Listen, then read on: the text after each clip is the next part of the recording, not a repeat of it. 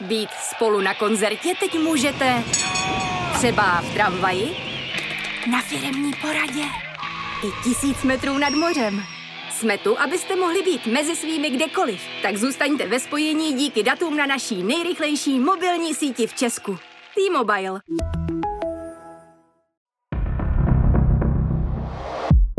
Zloději životů.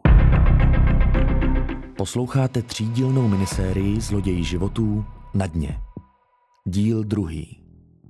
Když vrchní soud Svatoše s Hříbalem definitivně zprostí obžaloby z vraždy, Zuzaně Kosové a její rodině se zhroutí svět po druhé. S náhradou škody jsou pozůstalí odkázáni na občanskoprávní řízení, jak vyplývá z rozhodnutí vrchního soudu z 30. srpna 2006.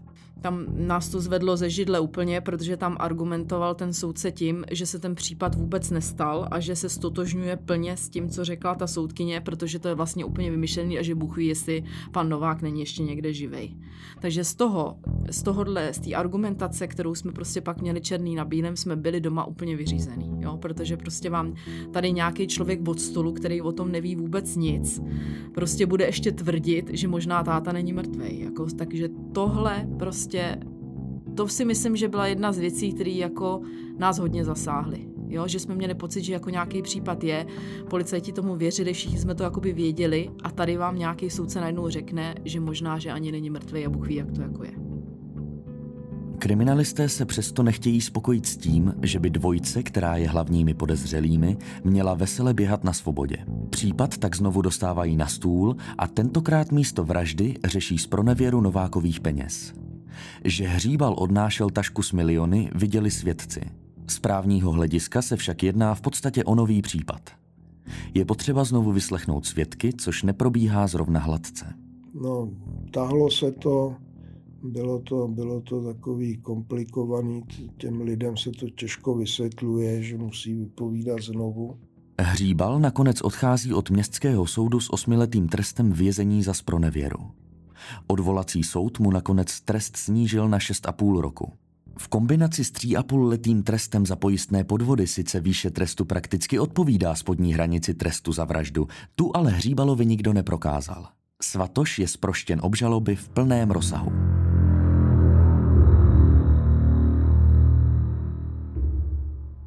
Případ se zdá být u konce.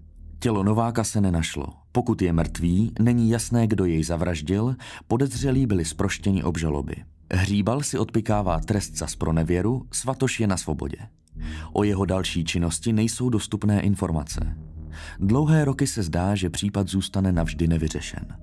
V zimě roku 2014 se ale všechno mění. Na chladný lednový den vzpomíná pátrač české kriminálky kapitán Petr Tousecký.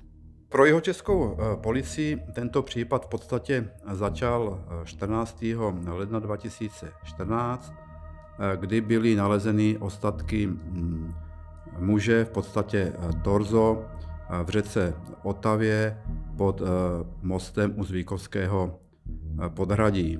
Tomuto samozřejmě předcházelo pátrání po jiné pohřešované osobě, která se nám ztratila na Silvestra v roku 2013 vozidlo bylo eh, zaparkováno právě na eh, tomto Otavském mostě a tento pohřešovaný se předpokládalo, že skočil z mostu do vody. Při pátrání po sebe vrahovi však potápěči objeví u pilíře Otavského mostu torzo lidského těla. V hloubce 17 metrů je tělo obaleno modrou plachtou, ovázáno kovovým řetězem a zatíženo podstavcem dopravní značky je naprosto jasné, že o hledaného sebevraha nejde. Torzo těla je vytaženo a při bližším ohledání je zřejmý vstřel v lepce. Případ si okamžitě přebírá jeho česká kriminálka. Od této doby v podstatě jsme se snažili nějakým způsobem zrekonstruovat eh, zbytky nálezu na hm, patologickém oddělení. V podstatě eh, se osušila, osušilo oblečení, a snažili jsme se pro veřejnost připravit informaci do médií, aby zhruba mm, byl někdo schopen podle oblečení poznat, o koho by se mohlo jednat. Při ohledání mrtvoly kriminalisté kromě oblečení zajišťují také vrták, 10 korunu a proužek z 50 korunové bankovky, který se našel v kapse sportovních kalhot. Pochopitelně je také odebrán vzorek DNA, který se porovnal s českou i mezinárodní databází pohřešovaných osob. Ani to však úspěch nepřináší. Kriminalisté se soustředí i na rekonstrukci čelistí z nalezeného těla. Co se týče toho chrupu, tak eh, v podstatě tam je zajímavý různý takový hm, věci, které se staly za života toho dotyčného.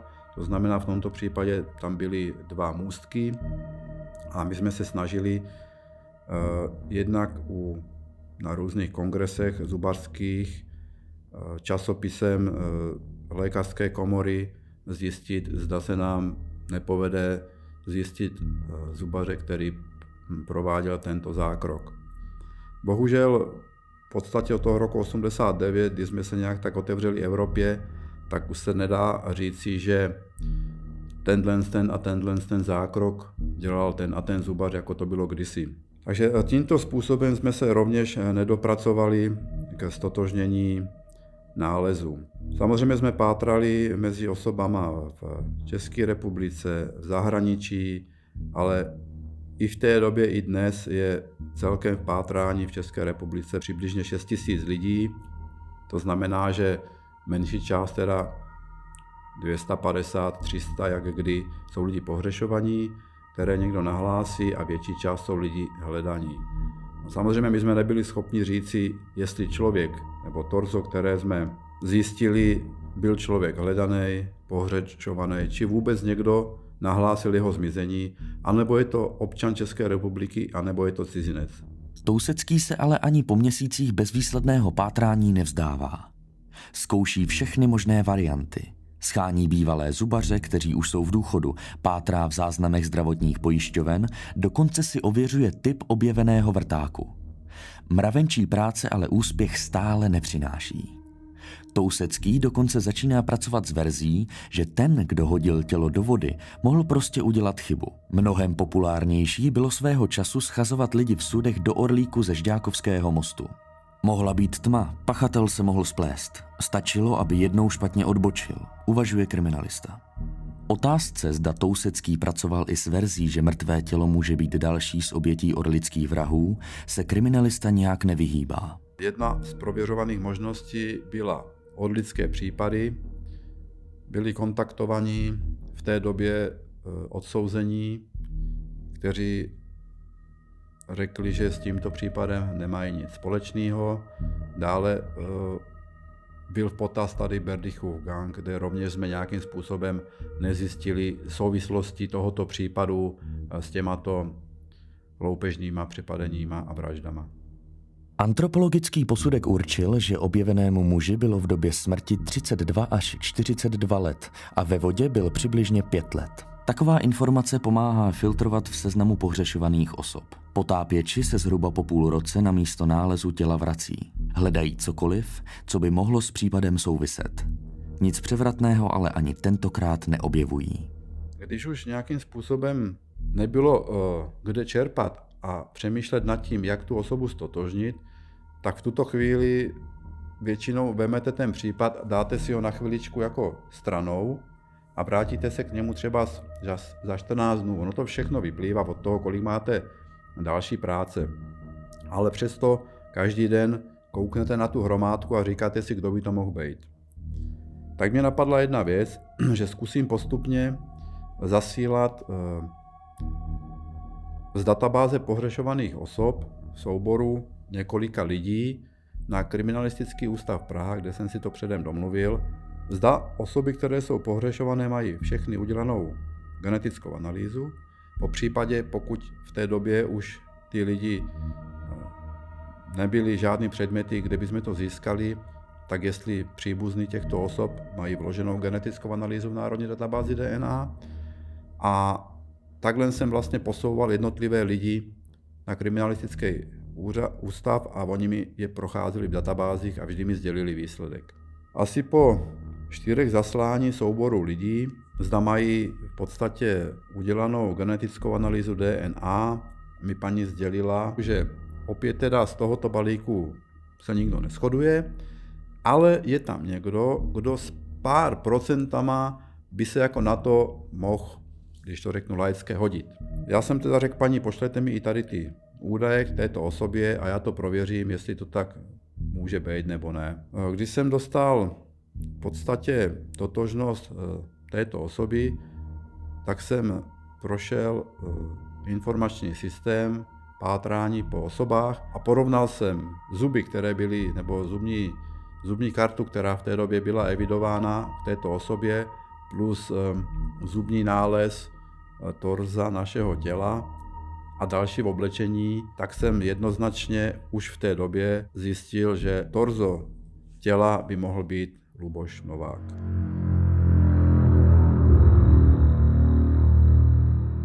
V té době Zuzana Kosová nemá o takové práci Touseckého ani ponětí. No a pak se tak jednou stalo, to už jsem ani nebydlela v Praze, že najednou telefon, po letech prostě, a volal nám nějaký pan komisař z Českých Budějc. A já si říkám, a teď mi do telefonu tvrdil, že zřejmě našli nějaký ostatky, které by možná mohly být našeho táty a že by jako chtěl si vzít e, jako stěry DNA. Tousecký na nic nečeká. Zhruba rok a půl po objevu těla se dá do auta a míří za Kosovou, aby nabral vzorky DNA. Snaží se v ní přitom nevzbudit zbytečně přehnanou naději. Schoda genetických vzorků sice z malé části existuje, ale rozhodně zatím není nic jistého. Zapomeňte na scény z amerických krimiseriálů. Tak jednoduché to prostě není. Tousecký vzpomíná i na reakci pozůstalých, když se poprvé setkali. Reagovali na to tak, že byli v podstatě vděční za to, že si můžou tatínka pohřbít a řekli mi, že od této doby se stávám neoficiálním členem jejich rodiny. Ty emoce na jejich straně byly celá evidentní. No takže uh, my jsme čekali. Deset dní uplynulo, žádná odezva, tak jsem začala být nervózní, tak si říkám, tak zavoláš. tak jsem zatelefonovala. A e, dozvěděla jsem se napřed jako, že jo, výsledky už máme. A já říkám, aha, a takže co teda? no a tak mi teda potom e, pan komisař sdělil, že teda je to můj táta, že ale jako v Praze nějak nechtěli, aby jsme to věděli, protože jsme přece jenom zpříznění s tím původním obžalovaným, s tím bratrancem, tak asi, aby jsme si to jako mezi sebou nějak jako neřekli, nebo nevím. Takže jako by oni nechtěli, aby jsme to věděli. Je takový postup správný? Na jednu stranu by mohla rodina teď už s jistotou zavražděného Nováka ovlivňovat kdysi podezřelé z vraždy, na druhou stranu je otázkou, zda na takovou informaci nemá rodina po přibližně 15 letech nárok. Tousecký Kosovou později znovu navštěvuje. Vysvětluje jí podrobnosti nálezu těla. Pro dceru zavražděného muže jsou to konečně odpovědi na doposud nezodpovězené otázky. No takže my jsme měli takový nějaký pocit, že po 15 letech prostě teď nám jsme prostě všem těm, co si mysleli, Bůh ví, kde on je, jestli žije, nežije, tak jsme měli takový pocit zadosti učinění, že teda jako podívejte se, my jsme vám to celou dobu říkali a teď prostě konečně bude soud s vrahama a my prostě si jakoby odpočinem a budeme moc udělat prostě hrob, budeme moc prostě to nějak zakončit. No, ale ve výsledku máme teda jenom ten hrob. No. Takže, e, protože po nálezu těla jsme si to představovali e, úplně jinak. Kapitán Štoček, který případ Novákova zmizení před lety vyšetřoval, odešel v roce 2012 ke krajskému výjezdu. V létě roku 2015 mu ale zazvoní telefon. Na druhé straně je jeho známý z jeho české kriminálky. Štočkovi chce oznámit, že tělo objevené u Otavského mostu je tělem Luboše Nováka. Říká, ale to je vaše mrtvola, to je nějaký Novák, prostě, který vám zmizel v roce 2000. No to pro mě bylo teda velký překvapení. Já říkám, člověče, na tom já trávil roky, na tomhle případu. Jsme to dělali a e, vlastně se to neodsoudilo, protože jsme tu mrtvolu neměli. On říká, dobře, tak je to vaše, tak my vám ten spis prostě stejně budeme posílat, tak na to můžete pokračovat. No ale jak jsem říkal, já už na vraždách nedělal. A na můj vkus to trvalo docela dlouho, než to z těch Budějovic přišlo A dostal to jeden kolega vyšetřovatel, který s chodou okolností teda u policie taky končil, takže dělal takový ty starý resty, se snažil udělat, ale napsal podnět na obnovu trestního řízení a poslal to na státní zastupitelství. V podstatě od té doby, co to z těch českých Budějic předali do Prahy, tak už se pak nestalo vůbec nic. My jsme si nějak představovali, že budou nějaký výslechy nový, že prostě skonfrontují původně obžalovaný toho bratrance, že kontaktují, že mají tělo, nebo že prostě bude policie konat, že bude něco dělat, že normálně prostě jim tam přistane zastřelený člověk z přehrady vylovený, tak je jasný, že tady je vražda na stole, tak pojďte kluci, budeme to vyšetřovat. No, takže nevyšetřil nikdo nic. V podstatě neudělali jako jediný úkon. Takže já jsem ještě vlastně se na, jelikož jsem byla taková, jako, jak jsme byli takový radostný, tak jsme chtěli prostě spolupracovat. Takže já jsem se snažila uh, oslovit i toho napřed teda někoho, kdo je na těch vraždách v Praze, to dostal na stůl, abych se dozvěděla, jaký bude postup.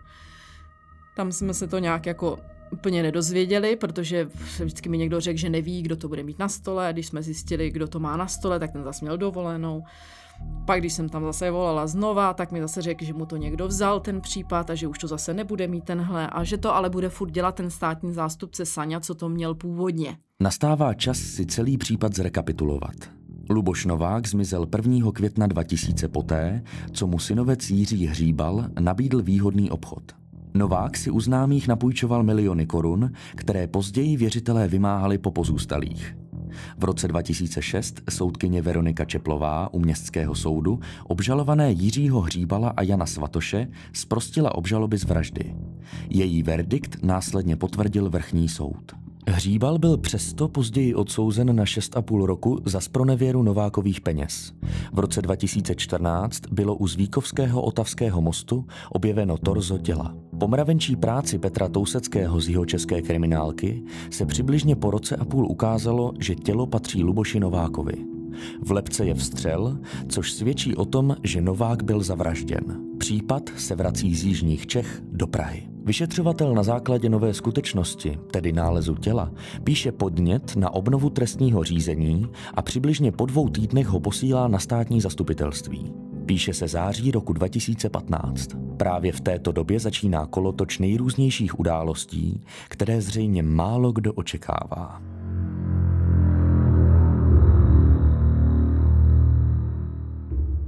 Podcast Zloději životů vám přinesli novinky CZ Jakub Štěpánek, Tomáš Skoupí, David Rineš a Richard Wagner.